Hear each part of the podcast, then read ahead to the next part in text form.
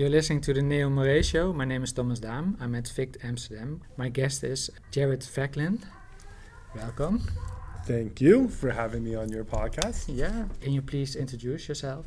Sure, sure. My name is Jared Ficklin, and I am a partner and creative technologist at Argo Design, which is a product design firm in Austin, Texas. And I've spent my whole life playing with the intersection between humans and technology. At what point did you know that you wanted to be a designer? It came late in life. I always thought I was going to be a professional skateboarder or a rock and roll musician. Okay. but somewhere in school, um, I, I really focused on just getting a college degree. I'd been in school for about seven years, and I looked in the school catalog, and it turned out that with the credits I had, I could get a degree in marketing in about a year and a half. And in that process, I was introduced to the world of design. Um, and I had always had a co- hobby of programming computers. I'm a kid of the 80s and 90s. And so, computers, dad bought us an Atari 800. I had a subscription to Basic Magazine. And it was at that moment that those things converged. And I graduated uh, college in 1999. So they converged at the moment that the internet was hitting everywhere. And this enabled me to go out and get a job at places that were trying to put design out on the internet. Now, at first, I was just the guy who made the design happen. Uh, but I started really enjoying the process. Mm-hmm. I learned more about it. Eventually, got a job at Frog, and that's when I really realized I could be a designer. Mm-hmm. That the tool sets were changing, and I could be a creative technologist. I could use I mean, to be a design technologist. We say graphic designer, we say interactive designer. That's an accident of the human language. We can't say um, technology designer. It does. It's two nouns. It doesn't mean. Yeah. But what what a design technologist is or a creative technologist is are actually using code and the tools of code to design in the same way that a graphic designer would use Photoshop mm-hmm. to place pixels, or the way an interactive designer would use Visio to lay out um, flow diagrams. Mm-hmm. I would build simulations and help answer interactive problems using code. And this brought me a, a, a realization that I really could design. Mm-hmm. 14 years later, and another three on top of that, and a designer. Although I still call myself a creative technologist. Okay, but that's a great title, right? It works. I think it's uh, the appropriately descriptive when you flip the words around. Yeah. Someone who's using technology in a creative way to achieve design. Creative technologist. Yeah. You can teach that even. yeah. It's a way of thinking. There, there are, and the closest thing I've seen out there in the United States are computational arts programs, hmm. where they really combine the fields of art, art, artistic uh, purpose and aesthetics with computer coding. Mm-hmm. Um, it's great. Yeah. But even everyone's mixed up these days. Um, yeah. To be a really good graphic designer today in the product design industry, you need to pick up some coding or some skills on simulation. Mm-hmm. Um, and to be a really good technologist, you have to have an awareness of design principles. And so uh, it is really required to wear two hats mm-hmm. these days. And so the, maybe the title creative technologist will get out there and it might just disappear altogether mm-hmm. and we'll all go back to just being designers. Mm-hmm. It's this really big container where everything fits in and then you have small containers. It's the constant swirl yeah. in the yeah. in the design industry titles. Yeah. they expand and contract, expand and contract. Yeah. So the precise answer is 1999 that you decided to become a designer. become a designer. yeah, yeah, yeah. Wow, that's that's very precise. That's Prince that's a Prince Prince song. now you're designing experience uh, driven by technology. How did this shift happen? To me, it was never a shift. The market shifted. Okay. To me, I was always doing this kind of experience design driven by technology, mm. but it was hidden. It was just called a website. It was just called an app. Um, lately, um, the physical has broken back out again. Uh, all physical products need to have a digital interface, and all digital interfaces need to have a physical uh, present or manifestation mm. sensors. And so uh, the fact that I am doing that has become more visible. So because of the technology and getting computers smaller, yeah. makes it more visible for everybody That's to use it in ho- in their in their home. Absolutely. Well, that that is another trend you're referring to. Um, that um, computational power and therefore interfaces for computing are just becoming ubiquitous. we're picking up just hundred, hundreds of them at this point. We don't even know it anymore when we buy a computer half the time. We just buy this fancy thing that's supposed to lock and unlock our door. We don't realize that there's a full computer microprocessor, chipset in there, a Wi-Fi stack. All there isn't is a screen and a keyboard and a mouse. Yeah. Uh, and um, and so yeah, computing power is, is, spreading, and therefore interactivity. It's really a, a interesting time. That actually leads to the next question: Is um, how visible should technology be? Yeah, that's an interesting question. I think that in terms of visibility, technology should have a quiet presence, and it should behave as technology. It's a little I don't know if people remember Clippy from the old Microsoft Windows day. Um, there's a problem when, when computers take on too great of an uh, appearance of being human and are a little too pushy with what they have to offer you. It just gets creepy, turns into the uncanny valley. And I think it's best when, when the products really work to elegantly serve you in the quietest manner possible. I think the Nest thermostat is a great example of that. Um, it's a, a computerized thermostat that has a Wi-Fi attachment, about 900 megahertz ARM processor, and it uses that to do two things. One, the out-of-box experience is exquisite. You just give it your zip code and your Wi-Fi SSID and password, and it programs itself. Mm-hmm. It looks at all the users in your area. It looks at the weather patterns for your area, and it sets up a good program for you. And from then on, it begins watching your behavior. Mm-hmm.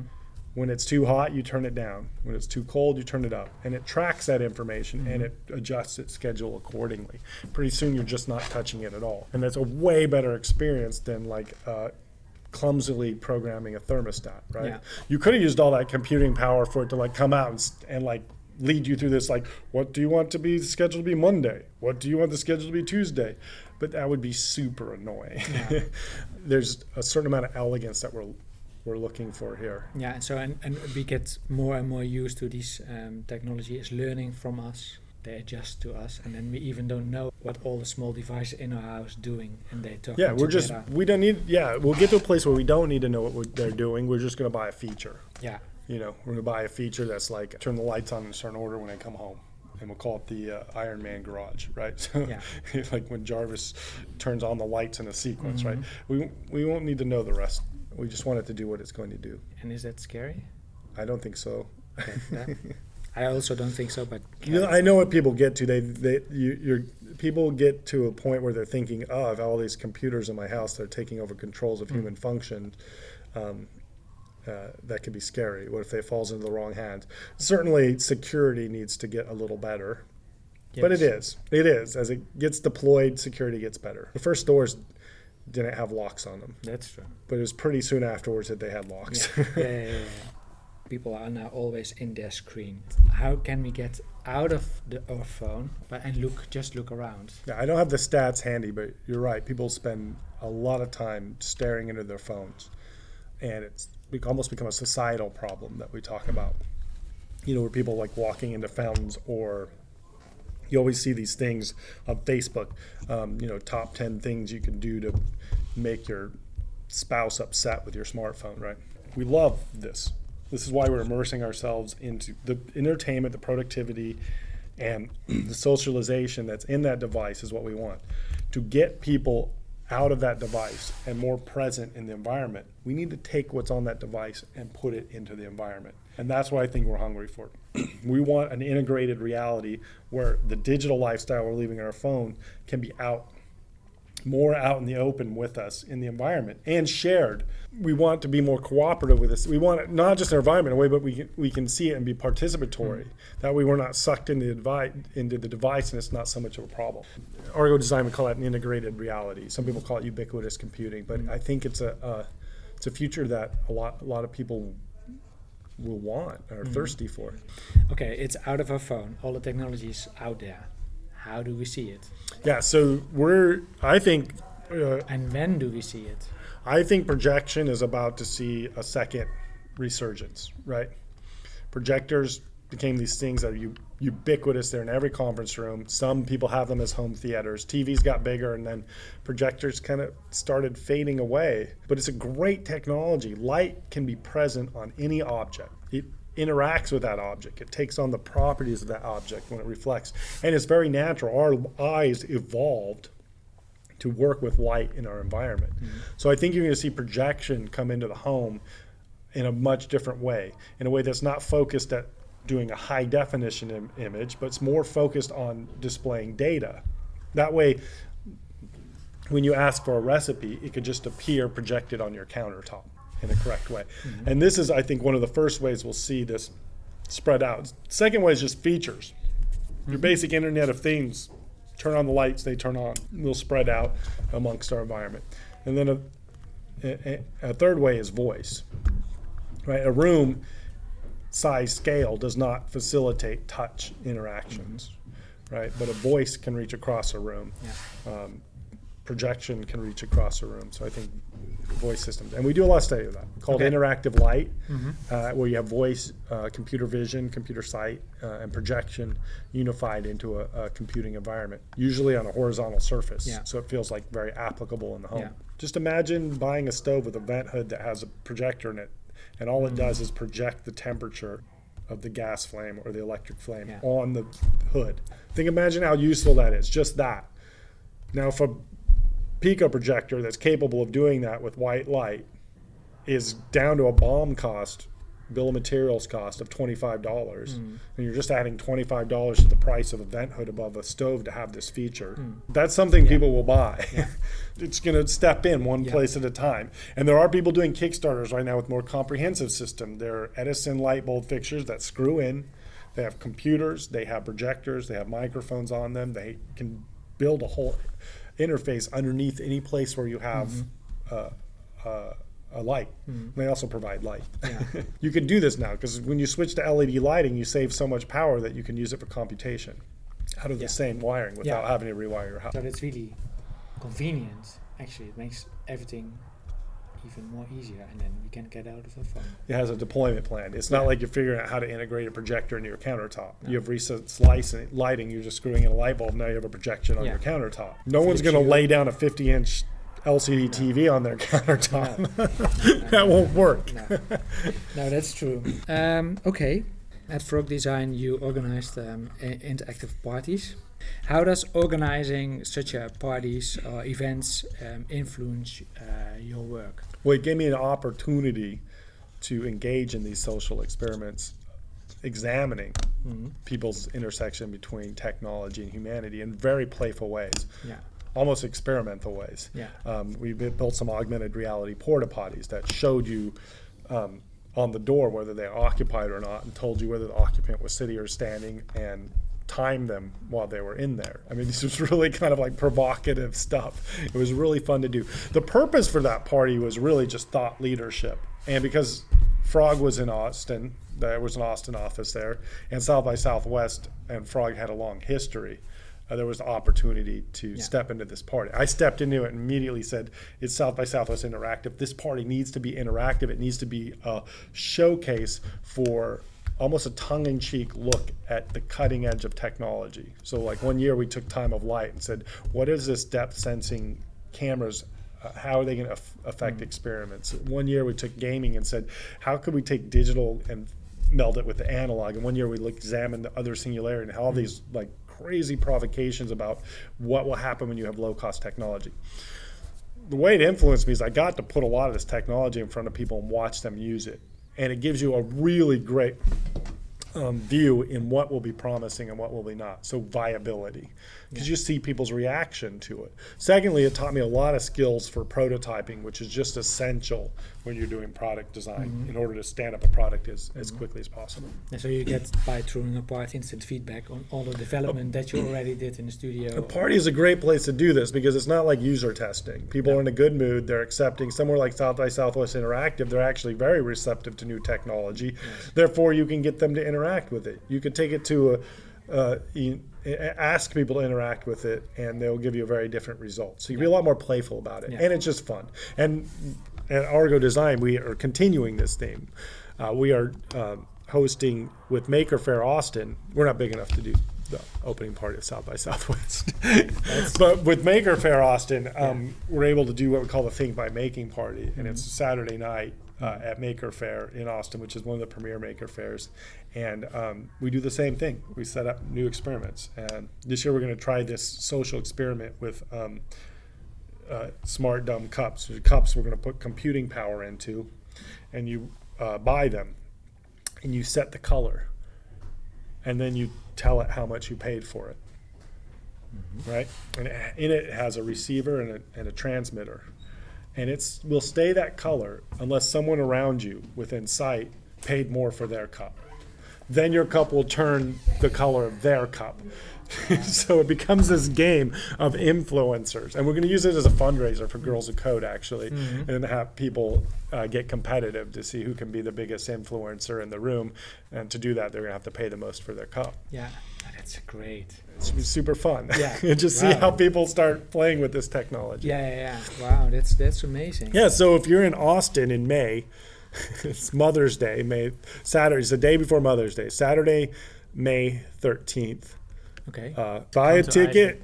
Uh, they're, they're ten dollars, and come to the Think by Making party. Bring extra money to buy your cup. All benefits Girls Who Code. Girls at that code also in Austin, or No. that's a worldwide foundation. It may be worldwide. I know it's nationwide. I know it's across the United States, Okay. and it's a, a nonprofit that helps um, young girls learn to code computers. So it's a great charity. Yeah. Um, in, in your answer just before, and, and the party that you are now hosting with Argo Design is think by making. Yeah. That's like the philosophy of your your company. Yeah, think, Joshua Noble was the first one to introduce me to this phrase: "Think by making, deliver by demo," and um, you know, I, I it, it just immediately felt natural because it's what I had been doing in my career, um, and that's that you any design idea, especially ones that are interactive, you want to stand up as quickly as possible by any means to get a check of validity and viability. It's you can spend a lot of time in conceptual headspace. You can waste a lot of time there, really, not knowing if it's going to feel good, if it's going to work, if it's going to feel good once it transfers into technology. So it is a prototyping message, but um, it is one where, uh, and is the credo for Argo Design. We think by making, uh, and that's at both stages. So originating an idea, we want to prototype it or create some sort of user experience simulation or some sort of technical spike in code to see how it feels, with the purpose of seeing how it feels. But it's also in in in deployment, right? You can't just bundle up a deck and like drop it in someone's lap and then Yeah. walk away. Uh, you have to work out the problems that come up as it's being developed. You need to continue to think, you know, while making. Yeah. Uh, and so, yeah, we've adopted it as our, our credo, think by making. And is that also like making the process faster, or does it bring you new ideas quicker, or they are brings you validity quicker, okay? brings you viability Yeah. quicker. Ideas are pretty easy. Uh, you can take a group of designers at Argo Design sitting around for five minutes and they can change the world mm-hmm. with enough ideas that would take Microsoft 20 years to deploy. Mm-hmm. Which one of those ideas is viable? Mm-hmm. Which is the one that's right for now, for that technology, for this user, for this experience? That is the thing that you want to arrive at quickly. Otherwise, you spend a lot of time chasing a lead. And the play, you don't want to be. I'll give you a case study from a long time ago. Okay, I was working on uh, a touchscreen for Arçelik, which is a, a Turkish um, appliance company, sells a lot of washing machines in in Europe. The setup cost to get one of those machines made is enormous.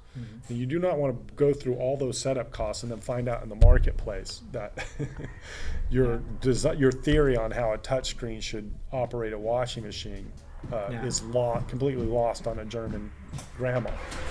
Um, you want to get that established very early on at the beginning of the process. So that's where it saves you time Yeah. and money. Yeah, exactly. So you can it's a you can also speed up. Yes, you can speed up time to market. Yeah, yeah, And you can really just speed up the time where you know your idea is viable or valid. Especially in places where you're working with a unique technology. We have other techniques in design for you know finding out if an idea is valid. We use design research, right? We'll go out and talk to the users. Uh, all this, all these kind of tool sets that that we and that we still do. But those tool sets tend to thrive in a place where you have established conventions, so you know how the technology is going to work. You know how the user is going to regard the technology. Right? Take something like voice and gesture, for instance. You go ask a person, "What would you do with a Kinect in a car?" They have no idea. This is a unique place. This is a brand new technology. They have no experience with it. And in Western cultures, they lie to you. They'll just make something up. Okay. and so you better be able to put them in front of something that's an approximation of working, and you better get there yourself so you can really feel that it's working and that it has value to offer the consumer. A very important thing to get to quickly, and that's where it saves you time. And that's a very valuable thing. I'm going to waste time drawing a bunch of beautiful sketches that can't be made. Yeah. We'll do that on the weekend. Yeah, That's exactly. practice making beautiful sketches. Yeah. Or as a vision piece. yeah.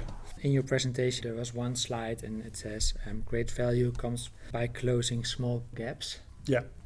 What do you exactly mean with that? Great value comes from closing small gaps, right? Basis of this is like for the last 25 years, we've set up huge technology systems, big ones, for productivity, for entertainment, and for socialization, right? And uh, for networking computers together, we call that the cloud, right? But as we set all this all up, there are a lot of gaps within those systems. And anyone who has a technology system has some form of gaps, right? So there's a few things that w- one can look for. Is there's latent value in those systems, and where is that latent value? Or there's lost value because people are annoyed by the gap, right? Or there's just a differentiate differentiation opportunity. And these are things you need to look can look for. Um, to give an example, um, this is not something that Argo Design did, but uh, um, Disney uh, put out magic bands. There's these RFID radio wristbands. Okay. Uh, uh, Frog helped them design those. Put them on the wrist, and you scan them at various places in the park. Disney spent a lot of money deploying those magic bands. Go use Google and get some idea. Um, ultimately, most of what those bands do is keep you from having to pull your wallet out of your pocket, take out your credit card, and scan it. It's Right. a very small gap. Yeah, yeah, yeah. But It's it's a very tiny gap, but it's so much a more a pleasant material experience to be in their theme parks or at a cruise ship, not having to do that. mhm. It's so much more pleasant, and that's a great amount of value has come from closing a very small gap. yeah. Um, there's so much technology being deployed right now, like in the home automation space, that really just deals with turning lights on and off in a slightly better way. Um, so uh, you can look at almost any technology and think by applying a little more computational power or some design, I can close this gap and make it more elegant. Uh, think of what Siri was added to the smartphone to do. Yeah. Really close the gaps between what's happening uh, outside the lock screen Yeah. and at times when you couldn't look at the screen, right? There's small gaps. Yeah. And I think we'll be closing small gaps as product designers for the like pretty much will be the main mission for the next 20 years. You know, until until we make some breakthrough in quantum computing or the Mhm. next um, uh, law of physics falls to our mercy. Um, uh, I don't know that a lot of big systems are going to be, you know, created next. So we have a lot of small gaps Yeah. to fill. So and then our daily experience is getting better and better, or Oh, different. exactly. Yeah, it's getting different. Exactly. Yeah. Adding elegance to our Yeah. daily experience. We've got a lot of power, a lot of data. Now let's get some elegance in there. Let's make things work. Mhm. Okay. Great. Yeah, that's what, what I mean. Okay. So Yeah, uh, because uh, like in some ways it's like advice to young designers who come up and are looking for the next big idea. It's like you don't have to look that far afield. no, just keep it close, and if you want to improve something, yeah, focus on that. yeah. Look at look in the systems you use today. You're going to find um, things to solve. So that actually brings us to the my neon five. I want to ask you like single recommendations in five categories, and let's start with let's start with movies. Okay. Which movie do you recommend to watch? And I probably have a ton of movies that you want to recommend that we can. What movie do I recommend? What only one? No, you can. Uh, ten is also good. Okay. Well, one. matter. Watch the Matrix trilogy. Yes, Okay, of course. watch the Matrix trilogy. Mhm. Um, watch a um, short uh, a, a documentary called Hands on the Hard Body. So the Matrix is going to give you a view, you know, a, a version, a view of like how complex it is for humanity and technology to really interact, exist together. Very difficult problem, which they solve in the movie. A lot of people say they don't, but I say they do. It's a different podcast. Sorry.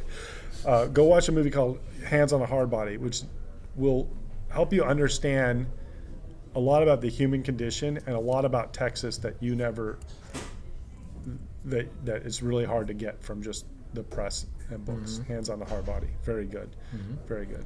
Okay, and that you can get that on. I go to Amazon, Somewhere, find it. Go yeah, on Amazon, okay. find it. Yeah, yeah, okay. Hands on the Hard Body documentary, great. It also Okay. was one of the first documentaries that changed documentary filmmaking Okay. from like the Ken Burns era of narration based doc- doc- doc- uh, documentaries that really dealt with telling the story behind the story Mm-hmm. to a documentary format that was more about the character study where actually what's going on is less important than learning about the people doing it which if you go on netflix today that's like all you see Hmm. Uh, like all you see are character study documentaries that masquerading as this guy's running a marathon or Yeah. this is a someone's expensive kitchen Yeah. um, but yeah, hands on the hard body was like, Okay. Yeah. it down. Okay. yeah. Event. Oh, FITC, wherever the one is closest to you, you should go to it. And then South by Southwest Interactive. yeah, yeah, okay. Food. Food, pizza, Pizza. yeah. Special place in Austin. Uh, home slice pizza. Okay, Yeah, great. I make my own. It's really good. Also, green chili. I'm addicted to chilies, especially the green chili from Hatch, New Mexico, where I grew up. Mm, sounds delicious. It is delicious. Oh, wow. It's the best king of chilies. Finally, miscellaneous. Something from your life that you would recommend to everybody. Like something they should do once in your life, like bucket list. Mm. Everyone should go to White Sands Mo- National Monument on a full moon. Where's that? It's in New Mexico, Okay. somewhere between uh, south of where they set off the first nuclear bomb, north of where the uh, uh, uh, the uh, Cormac McCarthy uh, described the crossing of the uh, cities on the plain, somewhere east of where aliens visited, and uh, somewhere west of the green chili fields is this giant deposit of gypsum sand, which is perfectly white. And on full moons, they leave it open till midnight. You can go out there; it's just the most surreal experience. Oh, you wow. realize that um, uh, right here on Earth, you don't need CG or virtual reality.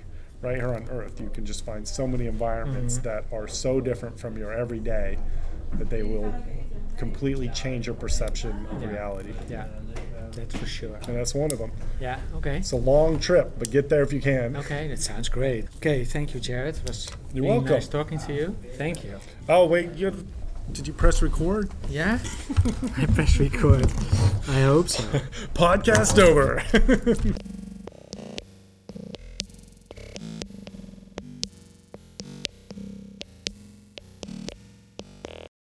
That's Jared Ficklin talking with me, Thomas Daan. You can find more episodes of The Neo Moray Show wherever you get your podcast on SoundCloud, iTunes, or on our website neomoray.com. You can also find us on Twitter and Facebook as Neo Moray. And if you are enjoying The Neo Moray Show, please leave a rating and review on iTunes. It really helps others to find out about the show. Thanks for listening, and we will back with more very soon. The Neo Moray is brought to you with the support of Tabletto. Tabletto is a typographic game with which you can design any letter form or number in all languages. Besides making type, you can use the Tabletto shapes to make whatever you like. Check it out on tabletto.nl and get 10% off on checkout using promo code NeoMoray.